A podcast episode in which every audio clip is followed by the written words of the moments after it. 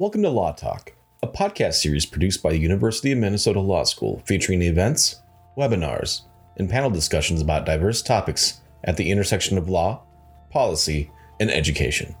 This episode, Transforming Public Safety Changing the Law to Make Policing More Accountable, Equitable, and Just, discusses what states and municipalities can do to reduce the harms of policing and promote a more holistic vision of public safety.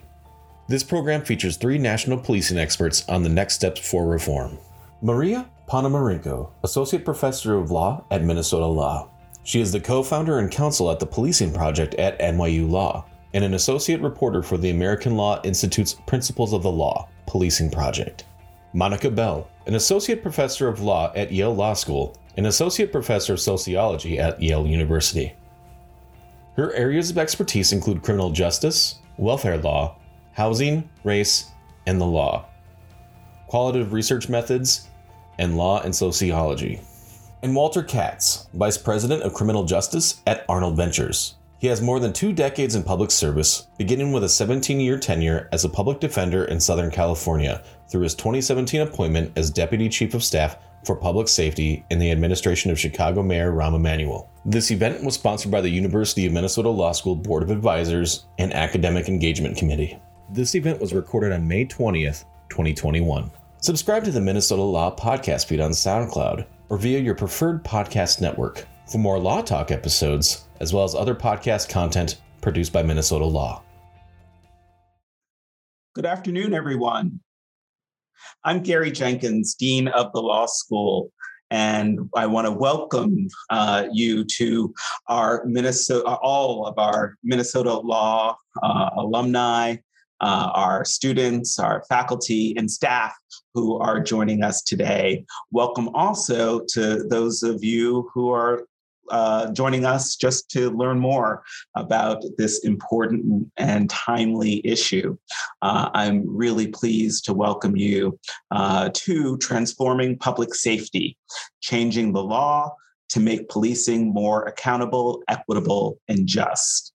Uh, this webinar is hosted by the law school's Board of Advisors Academic Engagement Committee.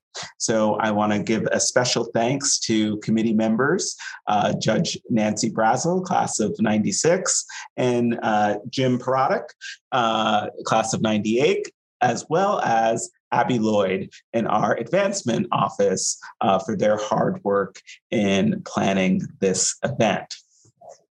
So today's conversation addresses how states and municipalities can reduce the harms of policing and promote a more holistic vision of public safety.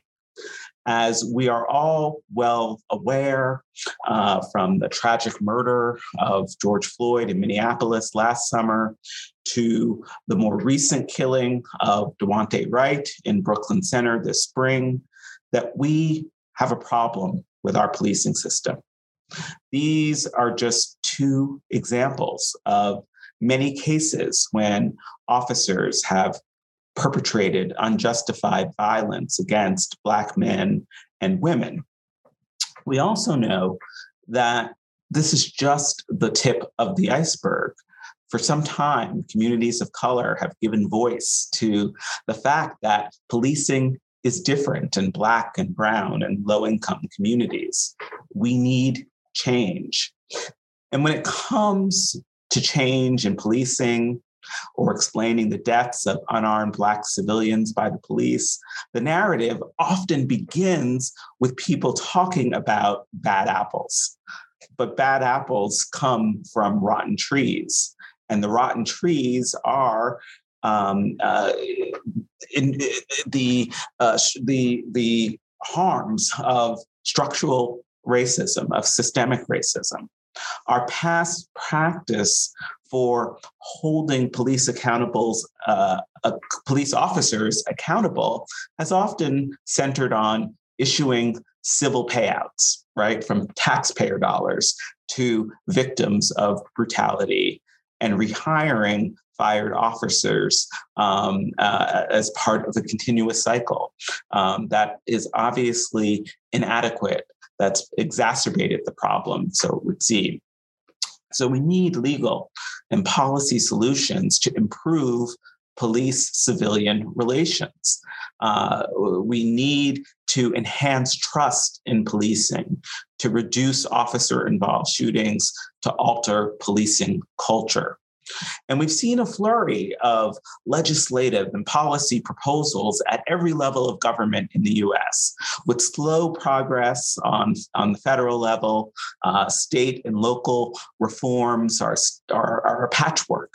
These are complex uh, problems made more challenging by racial, political, economic divides.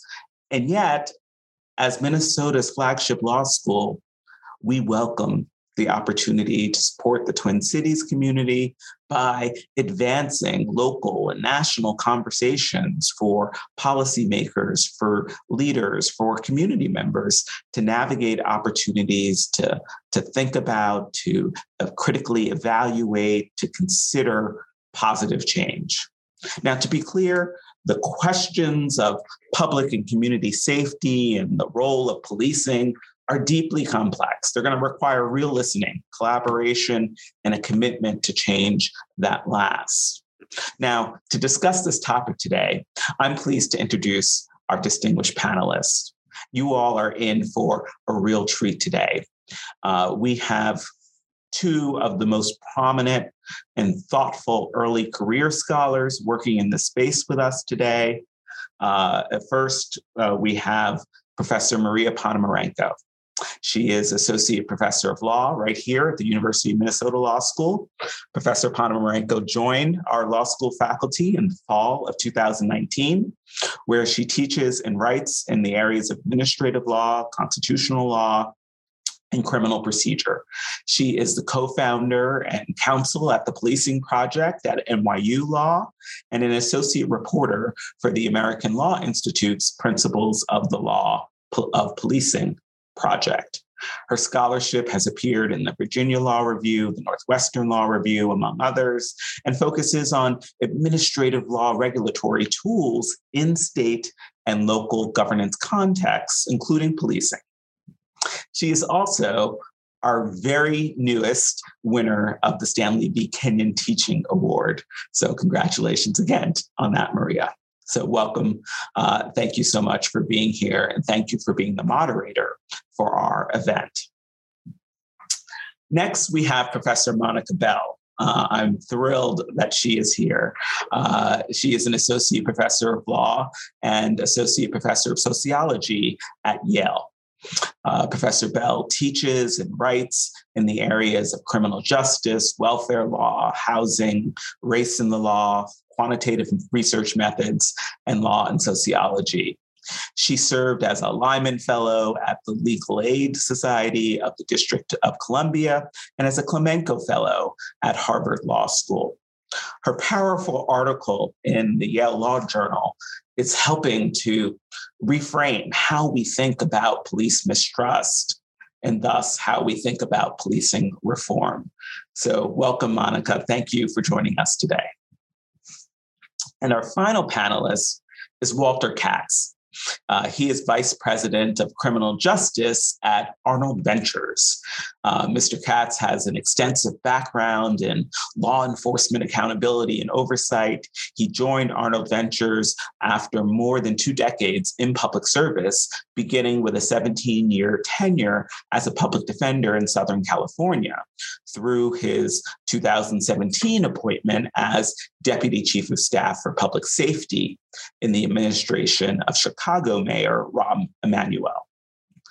At the mayor's office, Walter oversaw one of the most complex police reform efforts in the United States, serving as a co negotiator of the consent decree that was enacted in 2019.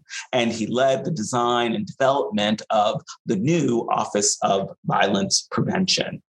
He is a past board member of the National Association for the Civilian Oversight of Law Enforcement. Welcome, Walter. Thank you for joining us to, uh, here today. Now, one bit of housekeeping before I turn it over to our moderator.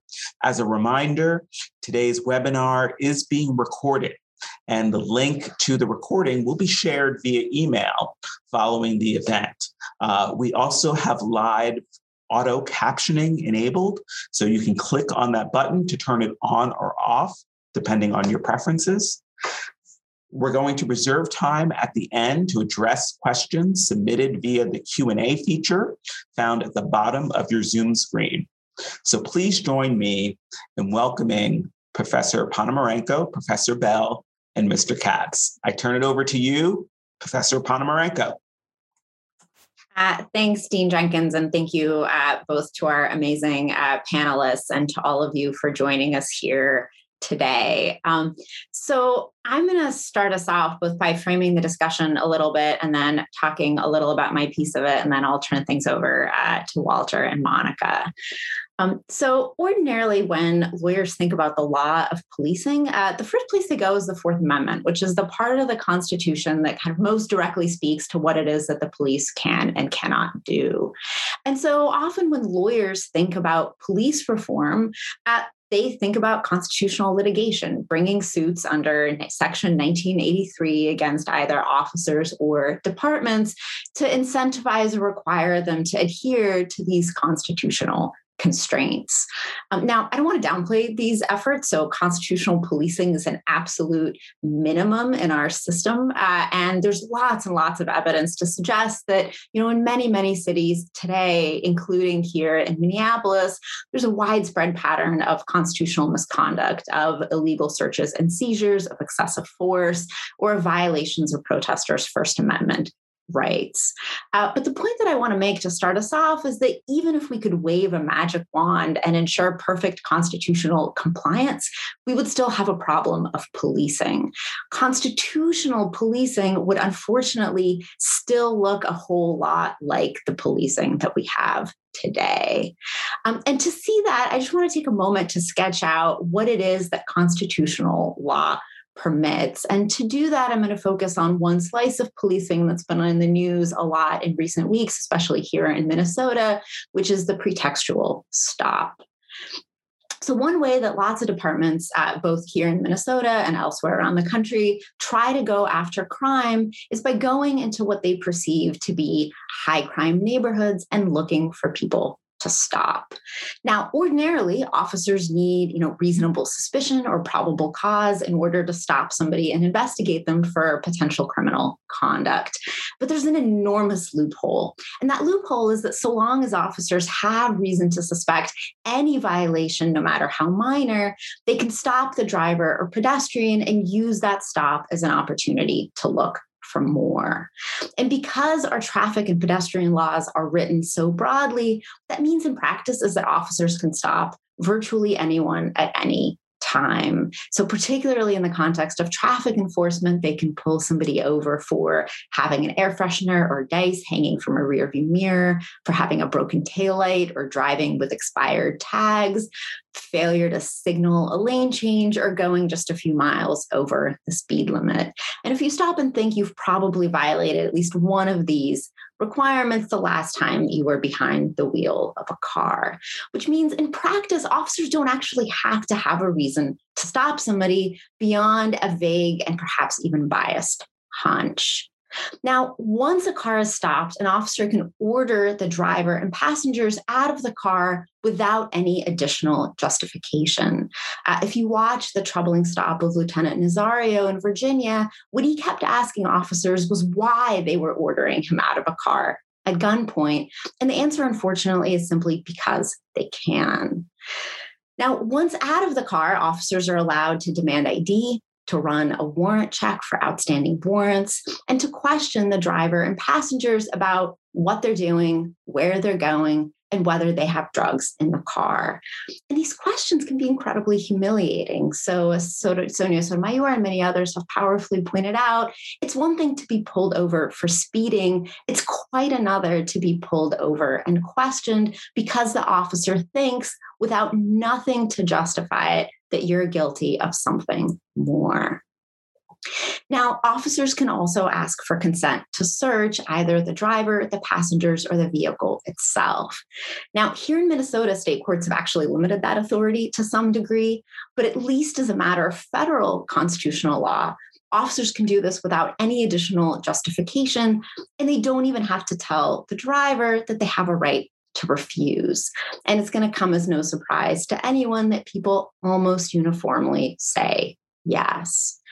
Uh, now, even if an officer doesn't find anything, no drugs, no warrant, nothing beyond the low level traffic infraction that generated the stop, the encounter doesn't necessarily have to end there because, at least as a matter of constitutional law, probable cause of any offense, no matter how minor, can justify a custodial arrest. And here in Minneapolis, for example, officers arrested more than 12,000 people. Just stop and think about that 12,000 people over a three year period for driving without proof of insurance. And if you look at arrest records, there's lots and lots of other examples of arrests for these sorts of incredibly minor infractions. Um, now, what if it turns out that the vast majority of people stopped searched and arrested are people of color, which is indeed what we see in cities across the United States today. Um, and here, unfortunately, the Constitution again has very little to say about it. So, because courts require proof of intentional discrimination on the basis of race, most racially disparate policing escapes any sort of constitutional scrutiny. Um, now, this, of course, is the part of policing that the Constitution actually pretends to regulate. Um, when it comes to constitutional law, though, it has virtually nothing to say about many other important aspects of what it is the police do. So it says nothing about officer training, nothing about agency record keeping and reporting. It says nothing about how agencies identify, investigate, and address officer misconduct. And constitutional law has nothing to say about whether we respond to problems like homelessness or mental illness by sending a social worker or sending an armed agent of the state. So, constitutional policing is the bare minimum, but constitutional policing alone is never going to ensure that policing is, in fact, effective, equitable, or just. Um, now, the fact that constitutional law has no role to play, though, does not mean that the law has no role to play. Uh, indeed, what I'd like to suggest is that the law here is incredibly, incredibly important.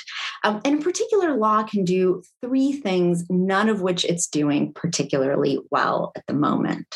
Um, so, first, uh, the law can provide much, much more guidance uh, to officers on what is and isn't appropriate at, establish stricter standards around the use of force, minimize necess- unnecessary encounters, and to curb the sorts of harmful fishing expeditions that I just described.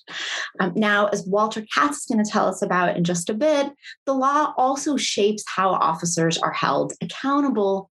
Uh, and in that regard, law can either be a barrier to accountability, it can make it harder to discipline officers who engage in misconduct, or law can be used to actually ensure the agencies fulfill their obligation to thoroughly investigate and address instances of misconduct. And then finally, as we're going to hear from Monica Bell, we also can change the law in ways that shrink both the footprint of policing and the criminal legal system more broadly, and to promote a more holistic vision of what public safety entails.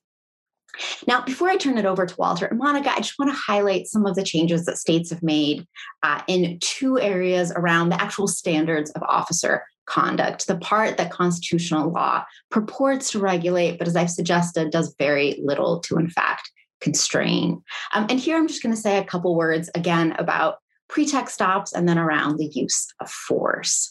Um, so, first on pretext stops, you know, as I've already said, the Constitution gives incredibly wide latitude for police to stop, question, and search virtually anyone at any time. Um, now, agencies argue that officers need this authority in order to address more serious crime. Uh, but there's lots and lots of evidence, including a study that was spearheaded by the Policing Project while I was there, uh, that shows that, in fact, these stops are incredibly ineffective. They generate huge racial disparities. And as we saw in the context of Daunte Wright, create a risk of really, really serious harm. Um, so, what have states have done? Uh, so, one thing that Virginia recently did was actually prohibit officers from stopping people for low level offenses to begin with. So, you know, if you take a step back and think about it, it's really hard to see why an officer has to pull somebody over to enforce expired tags, a broken taillight, or any other low level infractions. And what Virginia has basically said is that alone is not going to justify a stop. Um, and so in Virginia, officers can still issue a citation for a low level equipment violation but they have to stop the car for something else more serious, something that has a much closer nexus to public safety. Um, now, the Minnesota House uh, passed a proposal along similar lines. It's currently stalled in the Senate, but there's still uh, some hope that we might see similar legislation here in the state as well. Um, now, other states have tried to rein in pretextual enforcement in other ways. So, Connecticut, for example, has tried to get at the incentives behind making the stops by, for example, prohibiting officers from asking for consent to search. So, if you take away that tool of the consent search, the pretext stop becomes a much less valuable tool. And Virginia, as part of its packet of reforms, has done something similar. Um, there's actually a lot more that states can do. So, over the past six months, I've been spearheading an effort that's been supported by Arnold Ventures to draft model legislation on a variety of policing issues, including pretext. Uh, and in addition to the measures outlined here, uh, we're sketching out a number of other important steps that states can take. Um, so, one really important thing that states can do, and this is like a low hanging fruit kind of approach, is actually to require departments to collect and publish data on stops uh, arrest citations and arrests.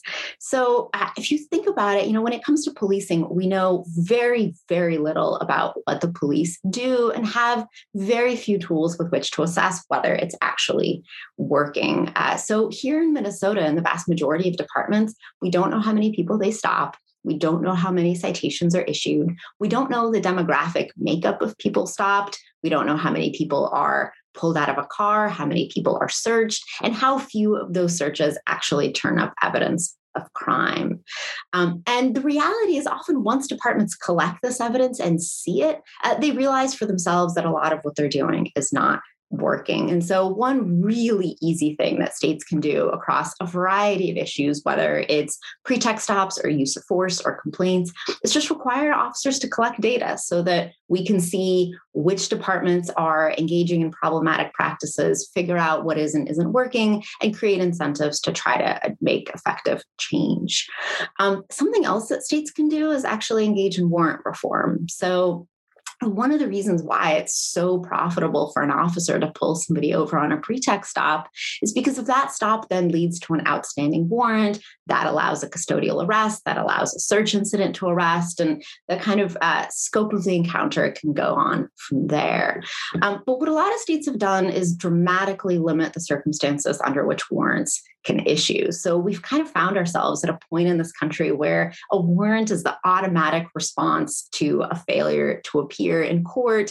Um, but it doesn't actually have to be that way. So people don't appear for lots of reasons that have nothing to do with their unwillingness to comply with their legal obligations.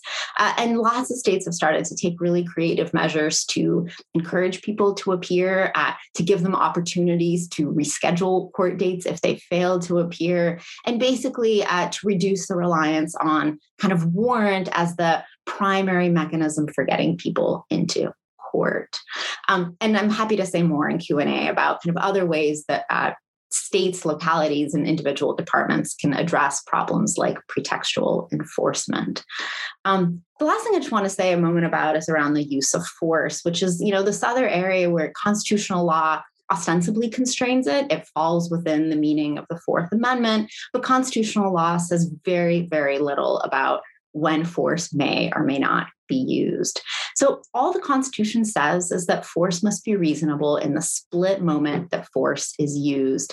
Uh, and it must be reasonable under a totality of the circumstances, under a really, really forgiving standard that essentially gives officers a lot of latitude to make at least reasonable mistakes. Um, and for too long, that's essentially all that state law has said as well. So, you know, here in Minnesota until last summer, the state laws on the use of force could literally fit on a postcard. All the state statutes around the use of force basically said was to restate the constitutional baseline around when officers can use force and deadly force. Uh, now, the Minnesota legislature has made a few small steps at to address this issue around uh, de escalation, around duties to intervene and report. Uh, but there's actually a lot, a lot more than states can do. Uh, so we, again, have been working on a draft use of force statute that basically outlines a much more comprehensive approach to regulating police use of force. And we've seen a number of states adopt similar approaches. So, Washington, New Mexico, Colorado, Maryland, all of these states have passed much more comprehensive use of force bills to provide much clear guidance around when force is appropriate. Um, so, what have these measures included? Uh, so, first, they've often tightened up considerably on what actually makes force reasonable, necessary, and proportionate, um, including making clear that you know officers actually have an obligation to try to de-escalate, to look for alternatives. Uh, to using force. And that sometimes, especially in the context of a low level offense, it may actually be better to let somebody walk away than to use or overwhelming force in order to take them into custody. Um, States have also uh, provided much clearer guidance on the use of various weapons and techniques uh, and require departments to establish policies that provide even further guidance along these lines.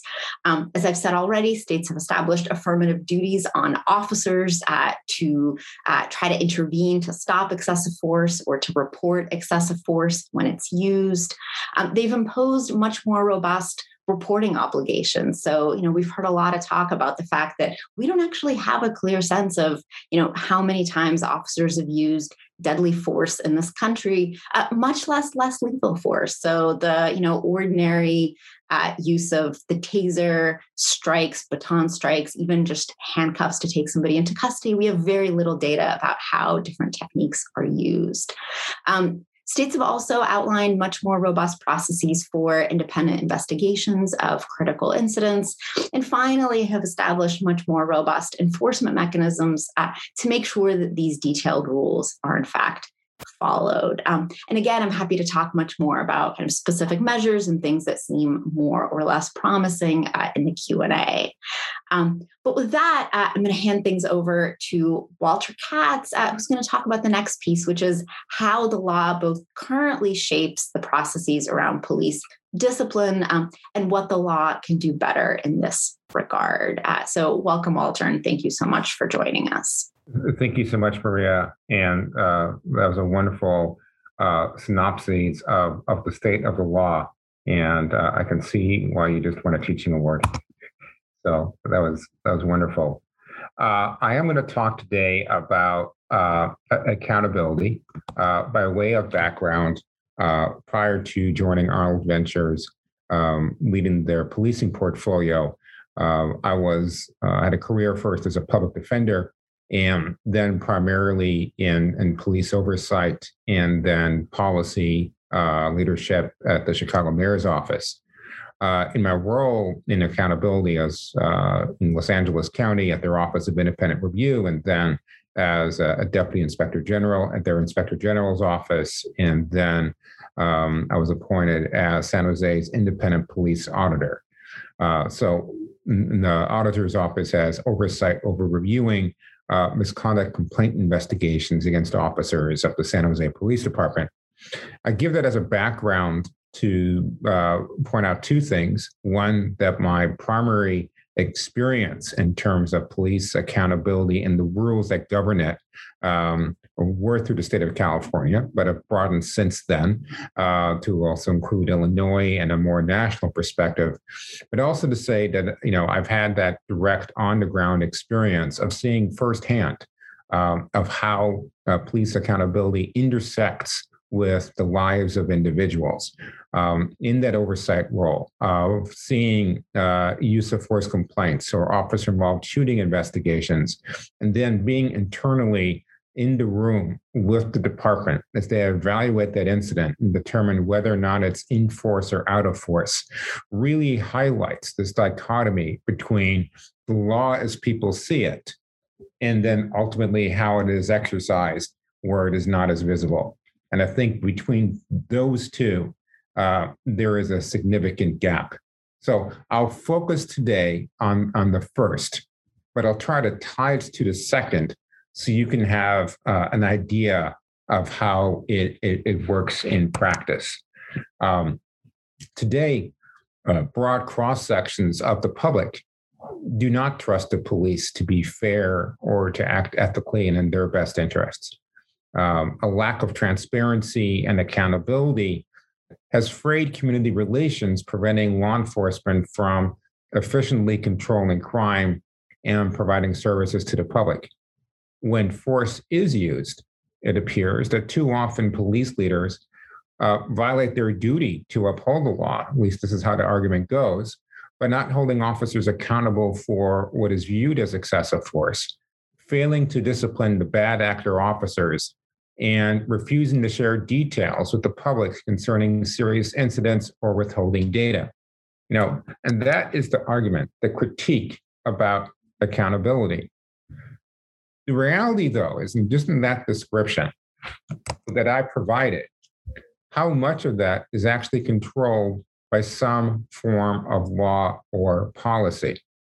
Um, as I said, when force is used, it appears that too often police leaders violate their duty to uphold the law, but not holding officers accountable for excessive force. What does that mean? That presumes, of course, that there is a finding of excessive force. And what we often see is that what people perceive when they see, for example, a use of force incident in, in on television or on the internet, more so today, uh, either from citizen video or from a body worn camera, is that they apply their own standards of what they think is excessive and say, this clearly is excessive force.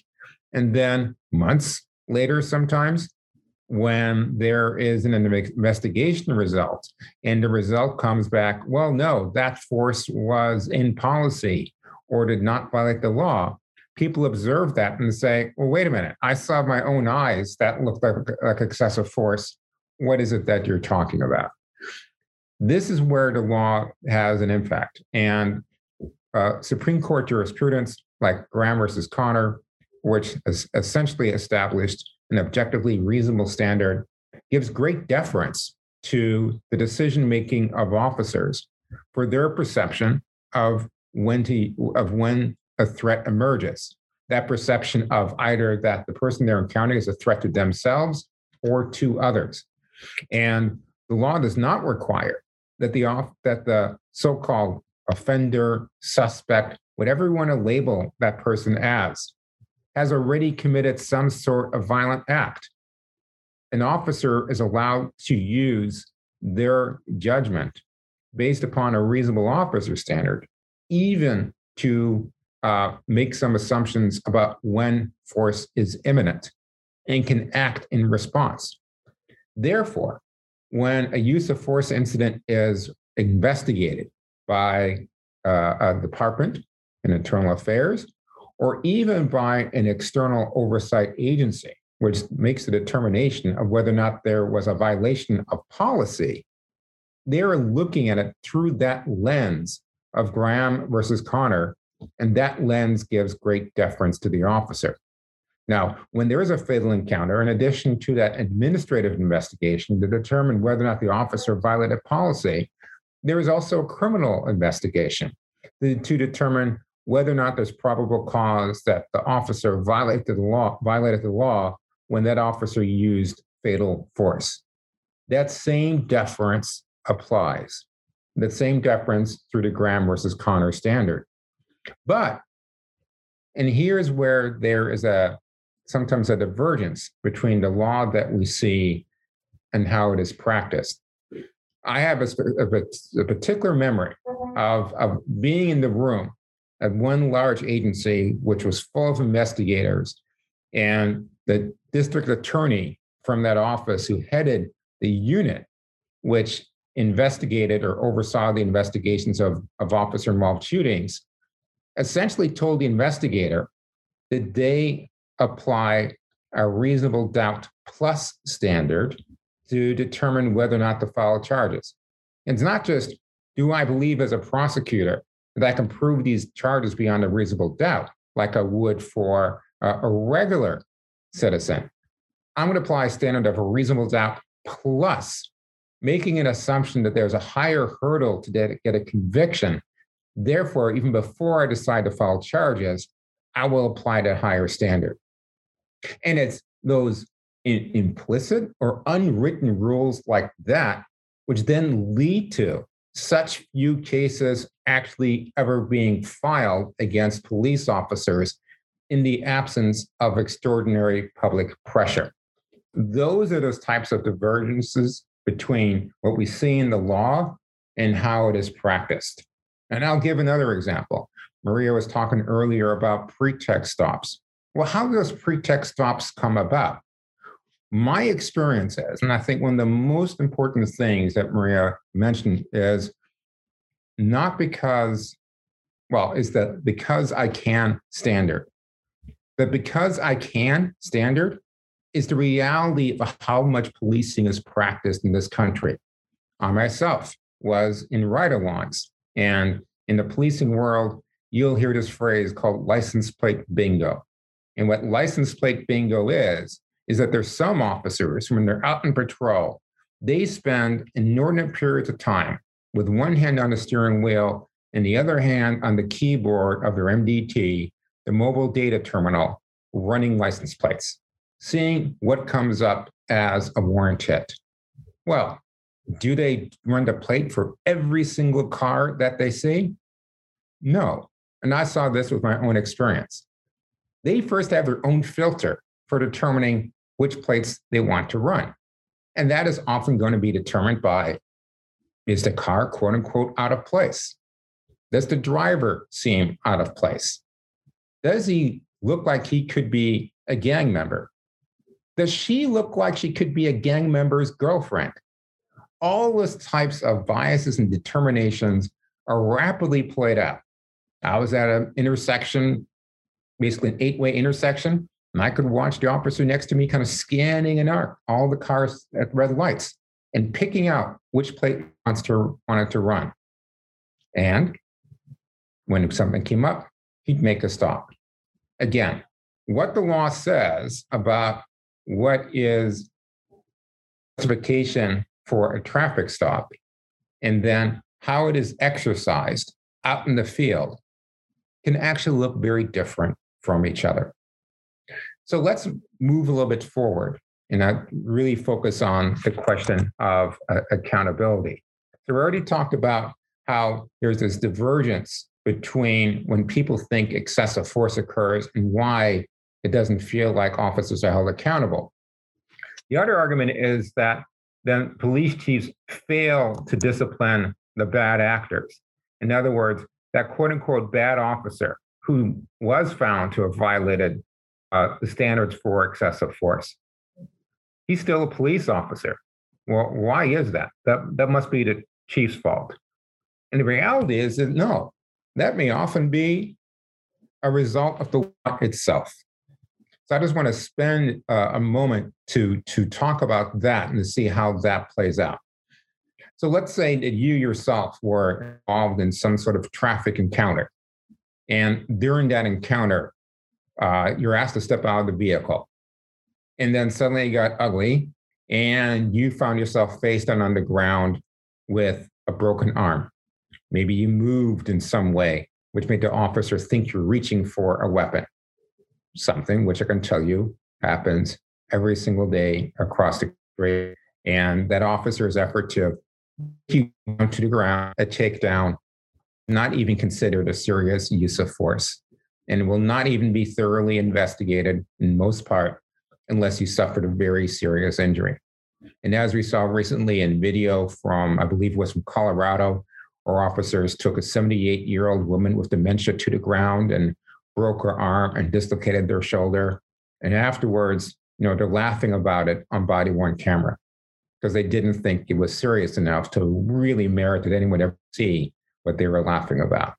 So let's say that this is what occurs to you, and you find yourself face down on the ground with a broken arm, and you file a complaint. And then that complaint and how it's investigated ends up itself becoming uh, a, um, a, a reflection of the law. Arcane rules created by union or state law provisions shield officers often from thorough and timely investigations. For example, in Baton Rouge, Louisiana, when misconduct is alleged against an officer, an investigation has to be completed within 60 days. But the involved officer can't be interviewed until 30 days after a use of force incident. Elsewhere, when a police chief decides to fire an officer for misconduct, a complex and long appeals process begins that can involve arbitration or civil service panels that often results in the officer getting his or her job back along with back pay. Now, what do I mean by that? So, you know, there's a traffic stop, you suffered a serious injury, you file a complaint, the complaint gets investigated. These rules kick in for how soon you have to make that complaint before it expires. Once you make that complaint, rules kick in for how quickly that investigation has to be completed. Rules kick in for how the investigation is completed. That could be subject to state law or very often collective bargaining or a state law enforcement officer bill of rights all of the, those mechanisms can regulate how the investigation takes place, can then make a determination of who is allowed to investigate you, who is allowed to interview you, how many people could be in the room, how many people can speak to you. So, for example, there's collective bargaining agreements which mandate that only up to two people can be in the room and interrogate you at any particular time, but only one person can be the questioner. You need to have 24 hours notice or 48 hours notice. It has to be at a place or time of your choosing. There's a host of arcane rules which which which vary from one union uh, agreement to another, one jurisdiction to another uh, across the country. Now, let's assume that all these hurdles are crossed. There's a timely investigation. You file your complaint on time. The investigation occurs in a timely manner that the interview takes place. The body worn camera footage is collected. Well, can you see the body worn camera footage? Again, that's a creature of state law. In some states, there's relatively open access. Yes, you can get it. In other states, like we just saw over the last week in North Carolina, the answer is no, you can't. And that's up to the discretion of a judge to which you'd have to appeal to to get that footage. So let's say you get past that hurdle. Maybe you've seen the footage, maybe you haven't. And the chief determines, yes, there was actually an incident of excessive force by our policy standards, and I'm going to move to fire this officer. Is that the end of the story? Not at all. Because at that point, other rules kick in. And these are rules which are often, again, found in collective bargaining agreements or in state law, which provide for either uh, some form of post discipline appeal, either arbitration or civil service.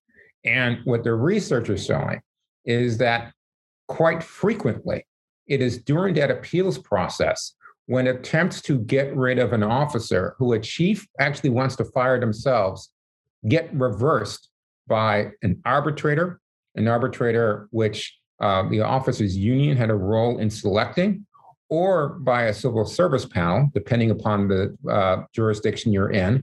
And that officer gets reinstated with back pay. And that can happen all too frequently. So I wanted to paint this picture to have you understand of how their the current regulatory system gives great deference to officers and has established a high degree of regulation around the accountability of officers, what actually then makes it difficult for officers to be held accountable. It is generally unique compared to other professions, including other professions that are generally regulated by the states. Now, let me finish up by saying kind of quick history lesson of, of why is that. And one of the reasons of the why is that is through the, the power established by, uh, uh, by police unions, which until the late 1960s really didn't exist. Early in the 1900s, there was a growth of police unions. Then in Boston, and shortly after World War I, Boston police officers went on strike. That led to preceded riots that occurred in Boston. There was a strong backlash to police officers being allowed to unionize. And generally, that is what the conditions was for labor organizing, labor organizing amongst officers until the 1960s. And then in the late 1960s, precipitated by protests over civil rights, created the political impetus for police labor to start organizing. And it is really with the growth of police labor that a lot of these rules were created, which lobbied for and were successful in getting law enforcement officers a Bill of Rights, started collectively bargaining, and not just collectively bargaining over wages and work conditions, but also and, and, and benefits, but also significant portions of what we would call accountability provisions. And so, therefore, if you want to understand how the accountability regime works in any particular police department, you may be tempted to go to their policy manual if you happen to live in a jurisdiction with a police department that has posted their policy manual, which was unusual in and by itself. But beyond that, where the real meat is, is in the collective bargaining agreement. That is where you see many of the terms and conditions which then regulate those investigations. So I just gave a really high level overview. And if Maria would let me, I'd probably go on for a significant other period of time of step by step through the process where essentially the injured civilian is at a disadvantage to the officer essentially at every step of the way through a combination of deference and regulation. Thanks. Uh, thank you, Walter. I could listen to you talk about police accountability uh, endlessly. This was hugely informative. Um, I now want to bring in Monica Bell uh, and uh, give her an opportunity to talk about kind of these broader issues of the kind of footprint of the criminal justice system and the ways in which uh, the law both shapes that and can shape it for the better. So, Monica, welcome and thank you so much for being here. Sure. Thank you so much uh, for, for having me here. I'm really, really excited to be a part of this conversation with the two of you. I'm going to talk about uh, the need to shrink the police footprint at a broad level. And uh, as like preliminary um, uh, information, I want to you know acknowledge that we're at a time uh, when uh, crime and particularly violent crime has been on the rise. And of course, this is essentially inevitable because of the pandemic. This is the way crime variations and fluctuations work. I have to say, as a sociologist, uh, during times of, um, of considerable unrest and uncertainty, that's when violent crime tends to increase. We're in a moment like that right now. So many people who are watching this Zoom might be thinking, how can you then talk about shrinking the footprint of the police at a time like this? Well, to those people, I would say uh, the you have to understand how pervasive policing is for people who live in marginalized communities, especially Black and Brown people who live in urban areas, is a completely different sort of policing vantage point. I'm going to talk a little bit about my work as a sociologist um, uh, in trying to illustrate that. But part of what will come forth, and this is um, this is a bit of what we've heard a little bit about with pretext stops. So, and I really appreciated Walter's point about you know the going around and, and looking at people's tags because there is a, a, a narrative in our uh, culture in our society right now that that's that is longstanding that is in part a product of the police professionalization movement and this kind of uh, belief in police expertise that police do crime fighting. There's no other way in which crime is fought and that the fundamental work of policing on a day-to-day level like th- like officers all day are crime fighting. But we know from a lot of research based on ride alongs, ethnographic research of various types, um, that for a long time, uh, this is not actually what the day-to-day work of police looks like. There is a lot of dead time in policing. There is a lot of you know doing overtime you know thinking here about Seth Stoughton's work on police moonlighting and all sorts of you know police overtime efforts. Um, there is uh, a lot of time in which police are just kind of out about looking you know working at games uh, uh, monitoring voting booths um, relevant if we're thinking about some of the changes that happened uh, in Georgia, um, present in schools and various sorts of capacities, um, there is a world in which police are pervasive, not doing anything about crime fighting in particular, but instead just sort of monitoring. And the idea, of course, is preventive. So the justification for this type of hyper police presence is related to crime, but it's really hard to tell what, if any, and, and this is where um, some um, Maria's work has been instructive, but what, if any, deterrent effect is actually had by that pervasive sort of preference, uh, presence. So, to give an example of uh, this issue of pervasive policing and the deep interconnection, and this gets to one of the questions the deep interconnection between policing and other aspects of the social world for people who live under conditions of marginality. I want to point to some of the research um, I've done in Washington, D.C., uh, interviewing low income Black mothers about really just their life experiences uh, in general. Uh, so I think this is important to point out. When I started this research, it was not about policing.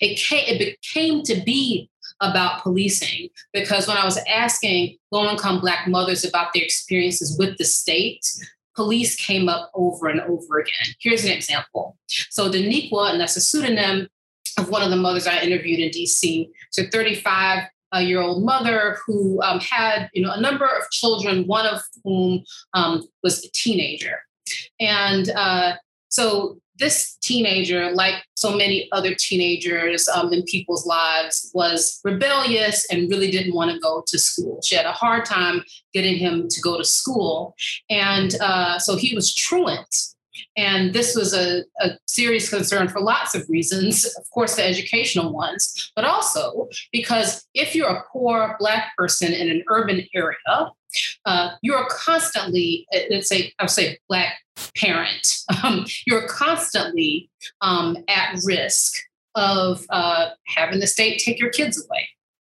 Um, and so Daniqua approached this whole problem of truancy as okay, if I don't do anything, like I'm trying to do something about this, she was calling the cops to help them find her kid all the time. This is the resource that was available, right? Um, and she was worried about him being truant, not just because of the educational reasons, actually, but also because uh, in DC at the time, uh, there is a law, a criminal law, misdemeanor law um, on educational neglect, which is to say that if a parent has the power to help make their kid go to school. And of course, the, the culpability shifts by age. Um, but if they don't have their kid go to school, and they, if they're not being as diligent as they can, then that invites a lot of observation by the child uh, Child and Family Services Agency, which is their Child Protective Services program. Now, you might think um, if you're a middle class, a wealthy person, if you're a white person, it's easy to explain, you know, that you're doing everything you can. But Daniqua, especially given her previous experiences with the Child and Family Services Agency in DC, did not have those types of expectations. So essentially, uh, after in this kind of cycle, the cycle of you know, my kid's not going to school, I'm calling the police, they're finding him, they're bringing him home, it's constant cycle. She says, you know what? I'm going to get him a probation officer. I'm going to call. So the Metropolitan Metropolitan Police Department of DC at that time had a youth services division that, you know, if your kid was misbehaving and you couldn't control them, uh, then you can call the MPD and get them a probation officer who will then kind of function as a surrogate father, making sure that the kid goes to school, checking in on them, kind of doing that sort of social work type of role, but through the police department. And that is a great transition, I think, to discussing this larger issue why we need to think about shrinking the footprint of the police. The point is not just to shrink a footprint, but also to invest elsewhere. So it is really a tragedy and a travesty, I think, that Daniqua, uh, whose son, you know, a Black son, 16 years old in Washington, D.C., um, someone really at high risk of being involved in a, in a detrimental way in the criminal system. The only thing his mother could think to do to protect our own children and ultimately to protect him was to call the police, was to en- enlist the criminal system.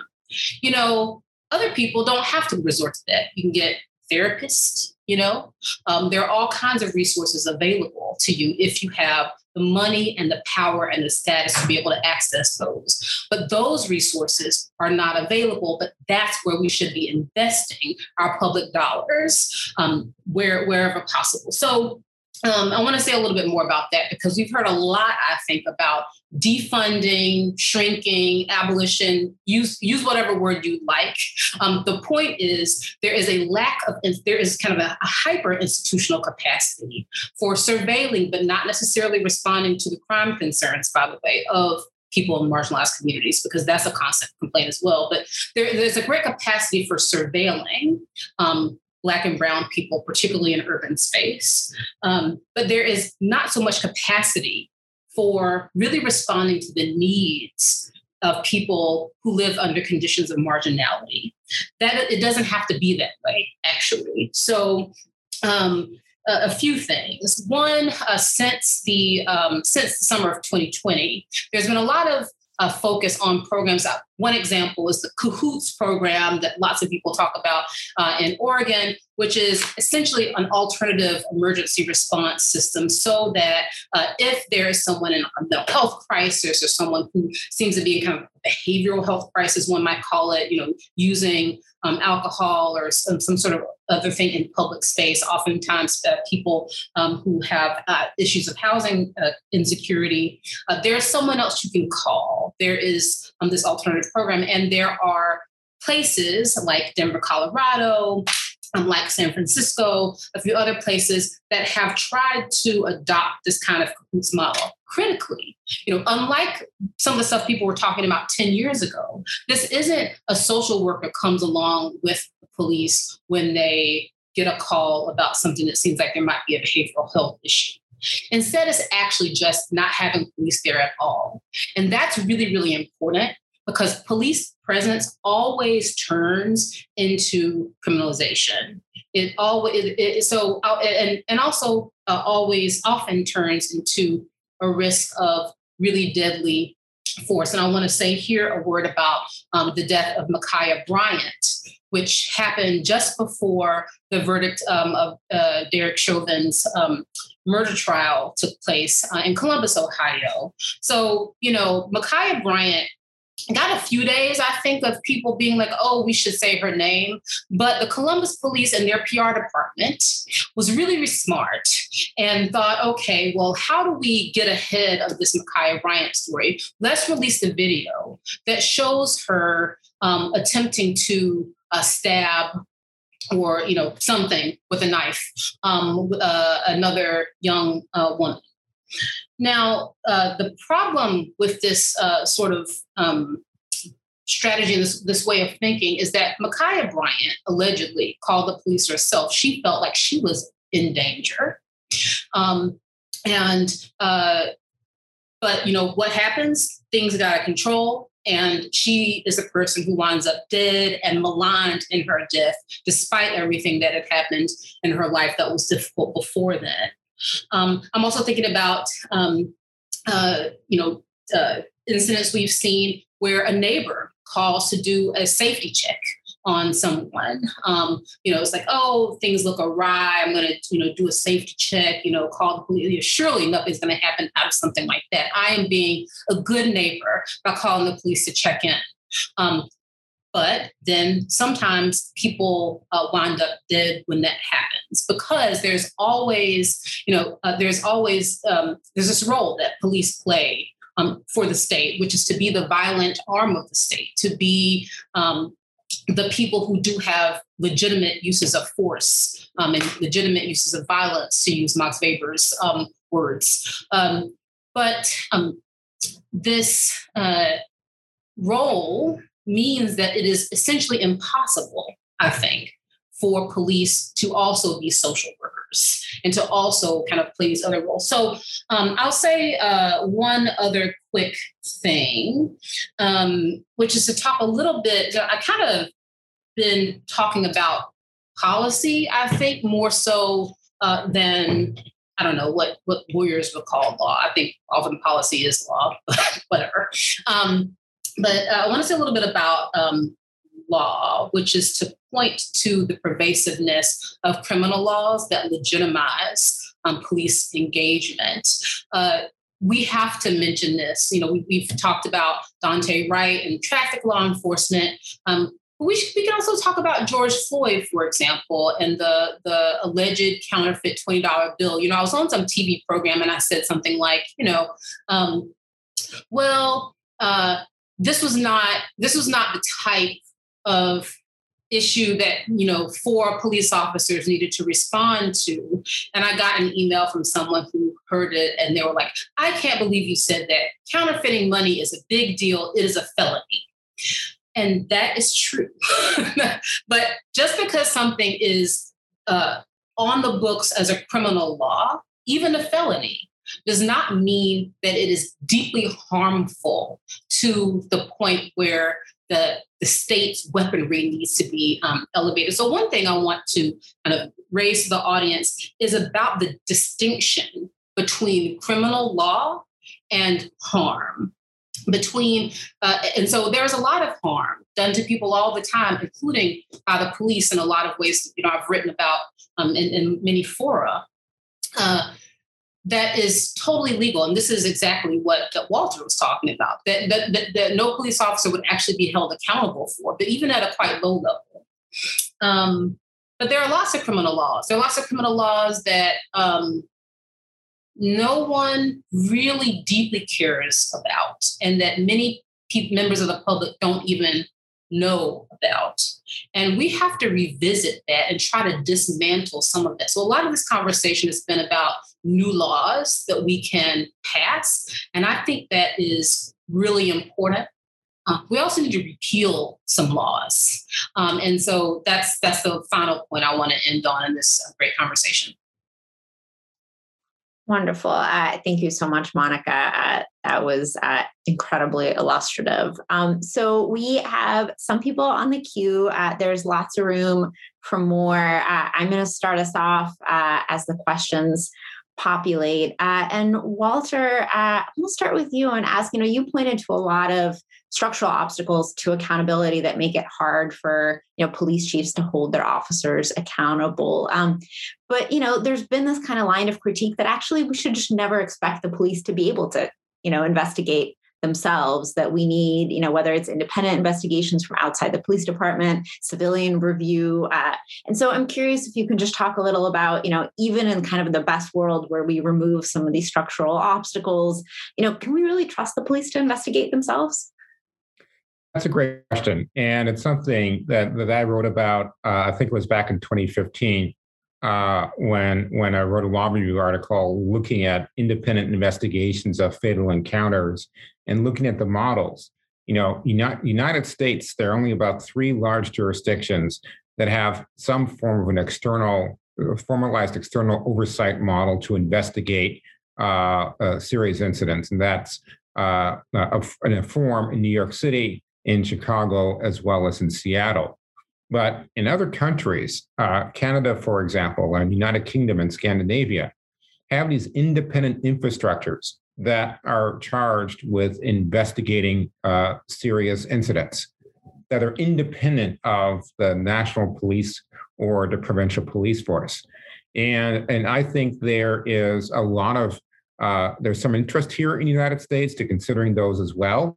Um, there has been uh, some growth in that, There's some legislation in a bill in California about a year and a half ago, AB 1506, which would charge the Attorney General's office with investigating uh, fatal encounters of unarmed uh, civilians. So that extra caveat. Uh, this Governor Inslee Washington uh, just uh, signed legislation yesterday, which uh, creates more of an independent investigation structure. So there's a growth in that. Having said that, that evidence on having internal administrative investigations, not talking about criminal, or external administrative investigations doesn't necessarily show there's a strong difference in outcomes. And the reason there's not a significant difference in outcomes, at least in, in my opinion, goes back to the legal underpinnings I just discussed. When the decision about whether or not a use of force was excessive is against a, a very differential model, such as of Graham versus Connor, most uses of force will be in policy. That is just simply the reality of it. When we're talking about excessive force, are talking about relatively narrow slice of all use of force incidents.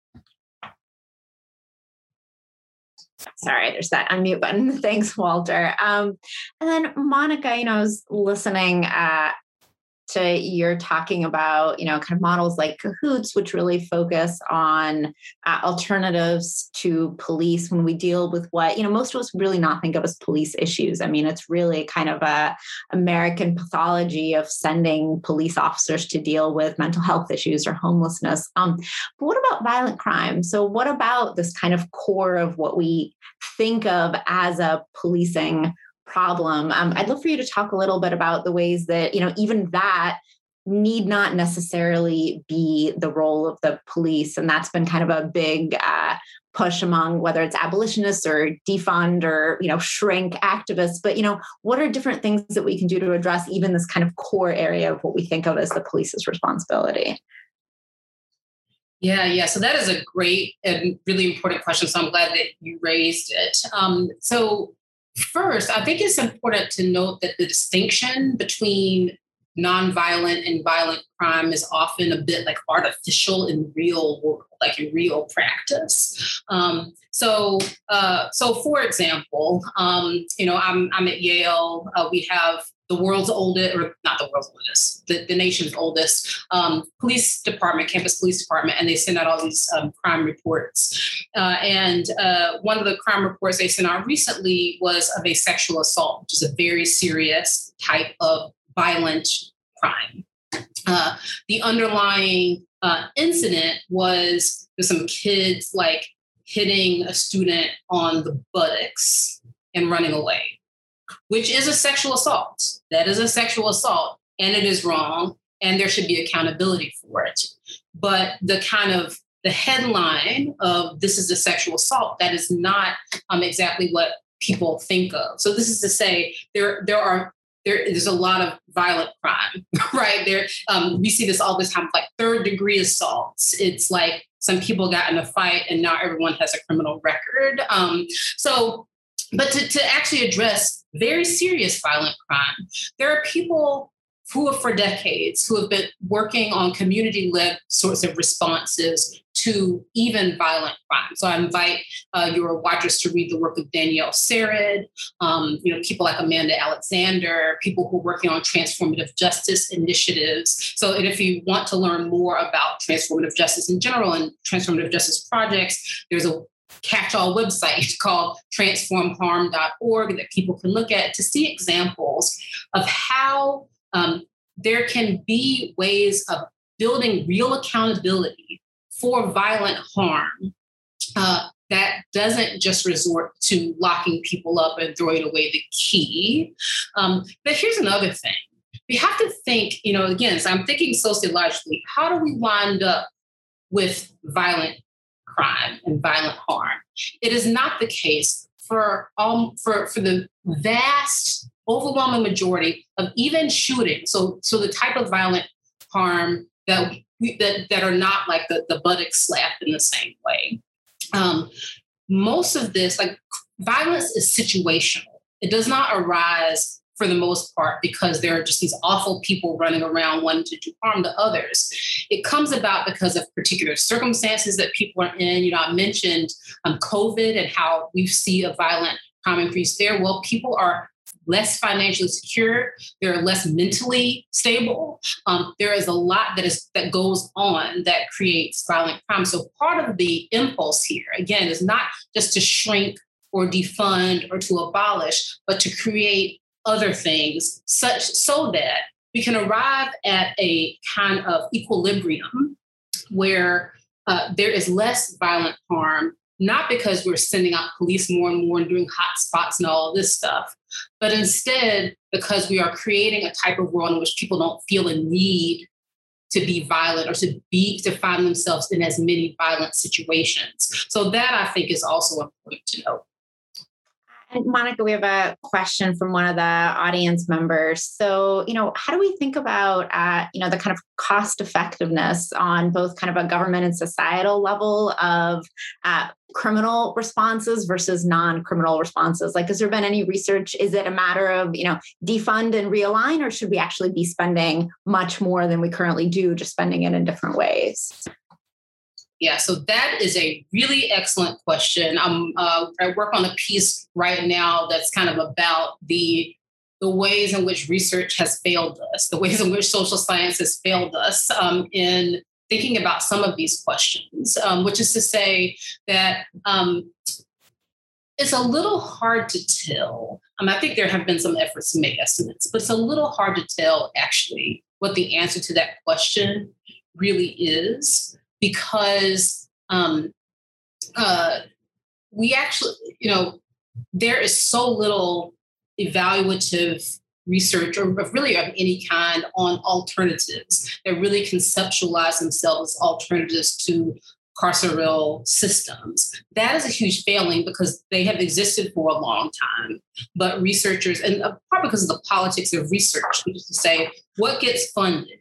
Thing, you know, I'm saying this here with a funded person, but what gets funded is is research that um, seems like you know, big data, you know, building partnerships with big institutions, not little weird activist uh, organizations that may or may not produce results. The other things we have to think differently about results, and this this is a really hard. This is so hard because I think it's actually entirely possible that if you shrunk the footprint of police and invested more dollars into some sort of alternative over a short term, it's entirely possible that there will be increases in crime, that there will be less effective response because it takes time to reach deep transformation. And so uh, that is a both a political and a sort of research problem. So we have to think differently about results over a longer period of time, checking in longitudinally, and also critically examining metrics that are not just crime. Right. So examining metrics that are about community community flourishing, the legal estrangement, which I've talked about, that's going to take generations to resolve but um, you know so so there is all of this really really important academic work, um, research evaluation work that has to go into actually being able to answer the um, the, the questioner's question um, in a in a way that I would feel comfortable really standing behind. Well, Walter, it sounds like Monica may have laid out a funding agenda here for you uh, in terms of uh, future funding priorities. Um, so, Walter, let me pivot to you. So, one of the other questions was, you know, we've been talking a lot about state and local government, uh, but there's obviously the federal government, and uh, the federal government can potentially, you know, play some role. I know you've been involved in some of the recent discussion around federal reform. Uh, you know, can you kind of say a word about, you know, what the federal government can do, is considering, and kind of how we should think about those sorts of reforms? Yeah, I, I think we can think about the role of the federal, both at policy level and enforcement level, and third, also uh, from a funding perspective. Uh, at, at, a policy level, I mainly want to touch on what you brought up before during your introductory remarks, which is about, about data collection. So let's just take two particular things: use of force and and misconduct. Um, the the we don't know, for example, how many people are killed every year by the police, let alone what the factors are the race of the person killed, the race of the officer, the circumstances behind the encounter, whether or not the person who was killed was armed with a weapon, was the person a threat to the officer or to a third party. All these kind of these nuanced questions, which if I was looking at one individual use of force incident, I just rattle off like the five or first five or six basically the demographic questions I'd want to know about the incident, right? Collectively, doing so is impossible. There are some jurisdictions where it's relatively easy to see how much force was used that led to a fatality. But collectively, in a given state or nationally, yeah, it, it has not occurred.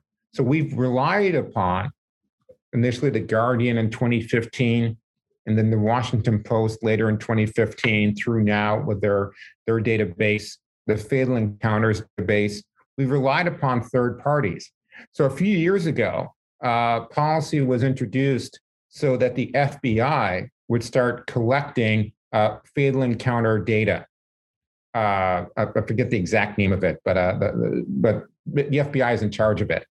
It has been in existence now for about two years. Last year, and it's voluntary, about 40% of police departments in the United States contributed to it because it's voluntary. Now, to me, that doesn't make sense. There's all sorts of data that we could be collecting from policing. And the most base data we should be finding, eh, be able to find, is how many people are killed every year by the police. That's just one piece of it we should be knowing how many people are stopped, how many people are arrested, all those types of use of force that don't lead to fatalities. That's just one area. Officer conduct is another area where officers can lose their jobs. Officers do lose their jobs. And often they pop up in a different police department to work elsewhere. Uh, John Rappaport from University of Chicago Law School calls those the, the wandering officer. Well, one way to prevent the wandering officer is by having robust decertification schemes where just like I or any other lawyer who's on this call is a member of a state bar, and we know if we violate our state bar policy, we could lose our bar card, regardless of what our employer thinks about our conduct. Well, police officers generally do not function under the same regime. Discipline starts and stops within their own department and they're not in many states subject to a broader regulatory framework which says if you engage in certain types of misconduct you're going to lose your certification as an officer. Beyond that is there any sharing between the states of certified and decertified officers? So that's another policy level. And then in terms of funding the federal government puts out billions of dollars per year through Byrne Jack grants, Byrne JAG grants, as well as through uh, the COPS office. And those standards for grant funding have really not changed in about 25 years. So they're not pegged to any form of accountability reforms. And so that's another area we could be thinking about. Is there a place for reform there, which could then lead to funding from the federal government, which would also drive accountability reforms? Thanks, Walter. Uh, one thing I'm going to add to that is the federal government also incentivizes a lot of really, really bad policing, and they could just flat out stop. So a lot of, you know, the problem of pretext stops, for example, I mean, that is kind of a federal baby. So the federal government for a long time has both encouraged and trained police departments to engage in pretextual traffic enforcement. There's these, you know, really atrocious manuals from the DEA and other federal law enforcement agencies that tell officers, you know, go out and make lots of stops. Here's to look, you know, what to look for during a stop, you know, such clear indicia of criminal activity like having having food wrappers on the bottom of your car are, you know, things that officers are supposed to look out for to then ask for consent to search. Uh, and this is not something that, you know, just happened in the 1980s. So, you know, the DDACS program continues right now to incentivize the sort of policing. And so, you know, one of the things we've seen with the federal government is they go in and investigate problematic practices, but the other part of the same agency, the DOJ, uh, often incentivizes them in various ways. And so that's just a really easy thing that the Biden administration could put an end to. Um, let's see. Uh, so, uh, a couple of the questions we've gotten are around kind of pretext stops and both what agencies uh, can do themselves and how constitutional law can change. And I'll speak to that for a moment, but then uh, invite either Walter or Monica if they want to jump in as well. So, you know, one of the viewers asked, you know, can agencies just stop making pretext stops and have some tried? Uh, and here, you know, I love to tell the story of the Nashville Police Department. So, Nashville for a long time just made a lot of stops. It was, you know, they were stopping roughly one person for every two residents. Uh, if you looked at the stops of Black residents, it was more than one stop per Black resident uh, typically for low level traffic violations equipment violations and you know their strategy was primarily that was how they enforced crime uh, and a few years back they invited the policing project to assess the strategy. So they've been getting a lot of pushback from community members who pointed out that there were just these huge racial disparities, that these stops were resulting in a lot of harm. They'd had two shootings result from traffic stops over a two year period. Uh, and so we actually assessed, you know, whether traffic stops were working as a crime control strategy and how to really think about what was driving the racial disparities. Uh, and you know, the bottom line that we found is pretext stops weren't working. So the hit rates were incredibly low. It was you know roughly two out of every thousand stops resulted in some sort of you know serious arrest on a gun charge or other serious violent crime. The vast majority of people were just stopped on the traffic offense. And the racial disparities were really pronounced, even if you controlled for neighborhoods where officers tended to patrol. Um, so, what the department did was largely stop. So, they cut stops by something like 90% over a five year period.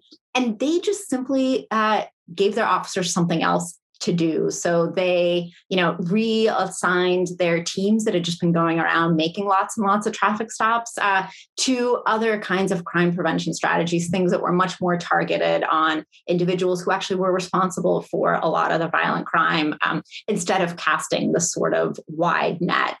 Uh, and so, yes, I mean, this is something that, you know, individual departments can do the problem is we have 18,000 police departments. And so, you know, realistically, we're just not going to see individual departments fix this on their own. So it's why, you know, legislation along the lines that's been proposed here in Minnesota, that's been passed in Virginia is so important because you know even if minneapolis addresses their problem with pretextual enforcement you're still going to have all of those tiny little communities around the twin cities uh, that are going to continue to engage in these sorts of practices um, monica i don't know if you want to speak to this uh, but you know another question along those same lines was whether there's ways that constitutional law itself could change. So could we push constitutional law uh, to not be quite so solicitous uh, and you know kind of give officers quite so much discretion in uh, making these sorts of judgments?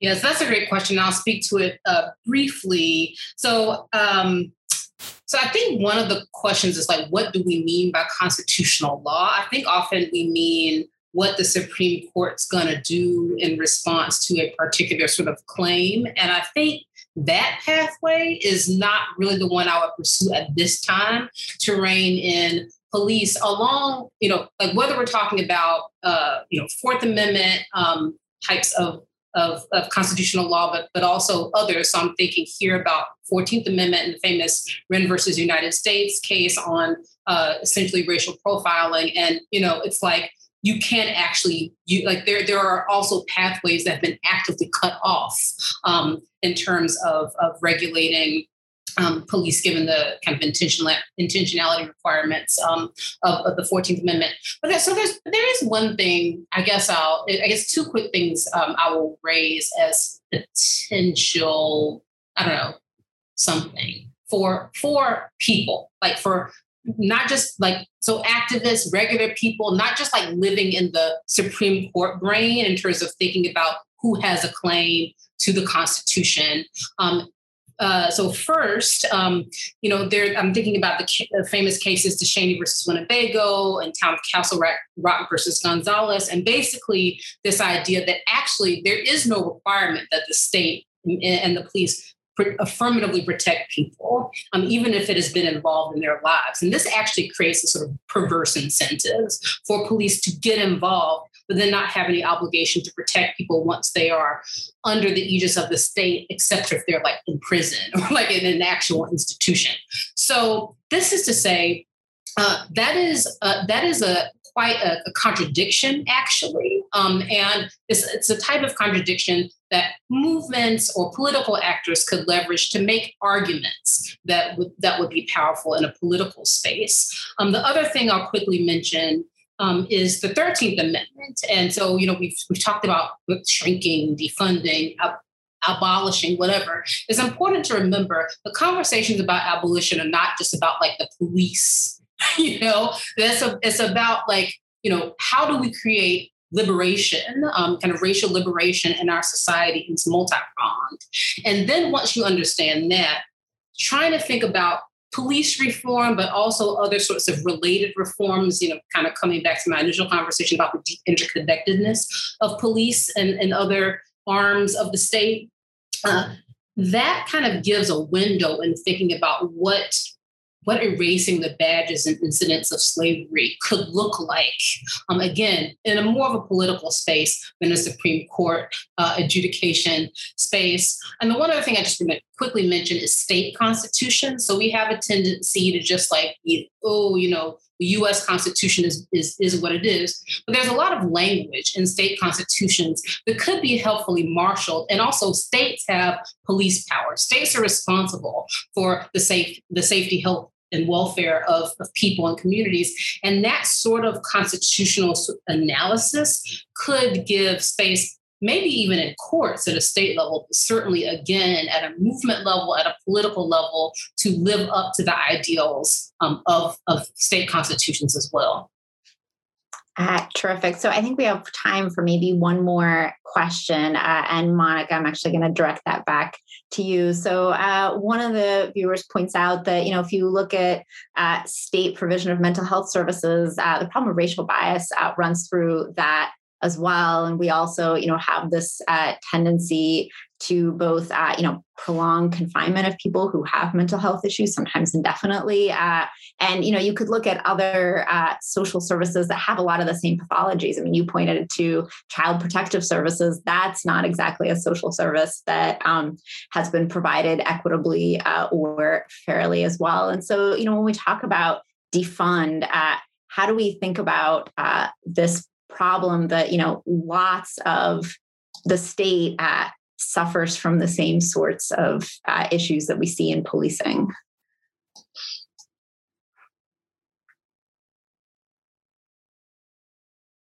Uh, Monica, I don't know if you want to speak to that for a moment, and then I'd, I'd be happy to. I'm sorry, I had some kind of weird internet. no worries. I. Apparently, I was like, "What's going on?" But anyway, so um, yeah, I think the question was about um, the fact that the state is broken. It's not just the police, um, essentially, and I think that is um, right. Um, and so part of, I will say, like a I could address that theoretically, but I want to talk. I want to think about it practically, which is to say that because of the lack of investment in other arms of the state. And part of the reason that um, many social workers in the state um, become you know avenues of oppression rather than support and liberation it's actually because they're not paid well because they're also working like really intense hours they have um, really intense caseloads, um, no power, no advocates. Um, you know, the, the police unions are powerful. Their public, their versions of public sector unions don't have that same type of power. There are all these really practical, everyday ways in which the lack of funding and resources and investment in other arms of the state are part of what make them oppressive. Now, of course, there's a larger concern about the fundamental um, you know, racism and tendency of state failure, the classism, the like, you know, um, like all of these assets of the state as well. Um, that is all true. But the point, um, if I'm trying to think about what can we do to improve what we have, I think at a very basic level, um, uh, and making those jobs better, more attractive, um, uh, better resourced. All of this can make them uh, more valuable resources. Okay, I'm gonna stop talking now. I'm sorry. Uh, no, that's uh, perfect. Uh, and thank you, uh, Monica and Walter. This has been incredibly fun. I'm going to hand things over uh, to Jim uh, who I think is going to give a couple of closing remarks. But I just wanted to thank you both for joining. This has been such a terrific conversation. Thanks, Professor. Um, I just want to, um, on behalf of the uh, Board of Advisors and the Academic Engagement Committee that I'm a part of, and Judge Brasel, who helped organize this. I just want to thank this really incredible group of panelists. Uh, it, I mean, the, the, the dean said it would be a treat, and it's that's that was underselling it. I've thought and learned about things that I, I believe are at a next level that I think we're already, after having been engaged with this uh, pretty seriously, certainly in Minnesota uh, for the last year. Should have been longer, but certainly the last year. I think I'm thinking of things at a next level. And as a housing rights lawyer, I'm recognizing so many overlaps with that area. And the, and the emphasis on data, by the way, that has been an incredible game changer in the housing area. And it's and and I think you know just getting those facts on the table and being able to show people what's happening that feedback uh, is I think continuing we need to do a better job in the housing area but it's made a huge difference in my line of work. Um, uh, especially want to thank you, Professor Ponomarenko, for taking the lead in organizing this, because it is really, when you think about it, a heroic effort to put this kind of thing together in this context. In reality, this was essentially put together in the middle of the Chauvin trial. And, and you know, I know uh, uh, Professor Ponomarenko had probably a thousand other irons in the fire, including doing things like winning teaching awards, which congratulations, uh, doesn't surprise me at all. Um, uh, but really, thanks so much for that. It just, just, you know, really generous of you and and of course the other panelists that to to share your time in this in what's a very busy time for you i know academically and and media wise um, i'm really happy that dean jenkins did the introduction because you know i've i've been at the law school i graduated graduated in 98 um, it's always i've always been very proud of the law school and proud of what we've done and i think this is objectively one of the best law schools in the country with wonderful professors but dean jenkins i think has really brought another level of of of, of civic engagement to what the law school is in this in this state and nationally i really and, and the city certainly and um, I just think that's been such an important, exciting development to what was already an outstanding law school. And I'm really proud of that. And I'm proud to be on the board of advisors when this happens. I, I can take absolutely no credit for it, but I'm happy to see it. Uh, I want to thank Abby Lloyd, who is in the career advancement office, who really is, you know, she kind of really put together the nuts and bolts of this and and kept on everybody to to put it together. Uh, Abby is, among other things, a major gift um, officer in the career advancement. So if anybody watching this is interested in a major gift, Abby would be a good person to talk to. And then finally, I want to thank all of you for attending. I noticed that the participant number went down as I started to talk, which is fine, but we're getting close to the end of the hour. But at one point, we had well over 250 attendees in the heart of this and for most of this. And just to see that level of engagement and then, you know, that level of attendance is really, really exciting and gratifying. And I think bodes well at least as an indicia that the things that this panel was talking about are going to really have an impact going forward. So thanks so much for coming and thanks again to the panelists.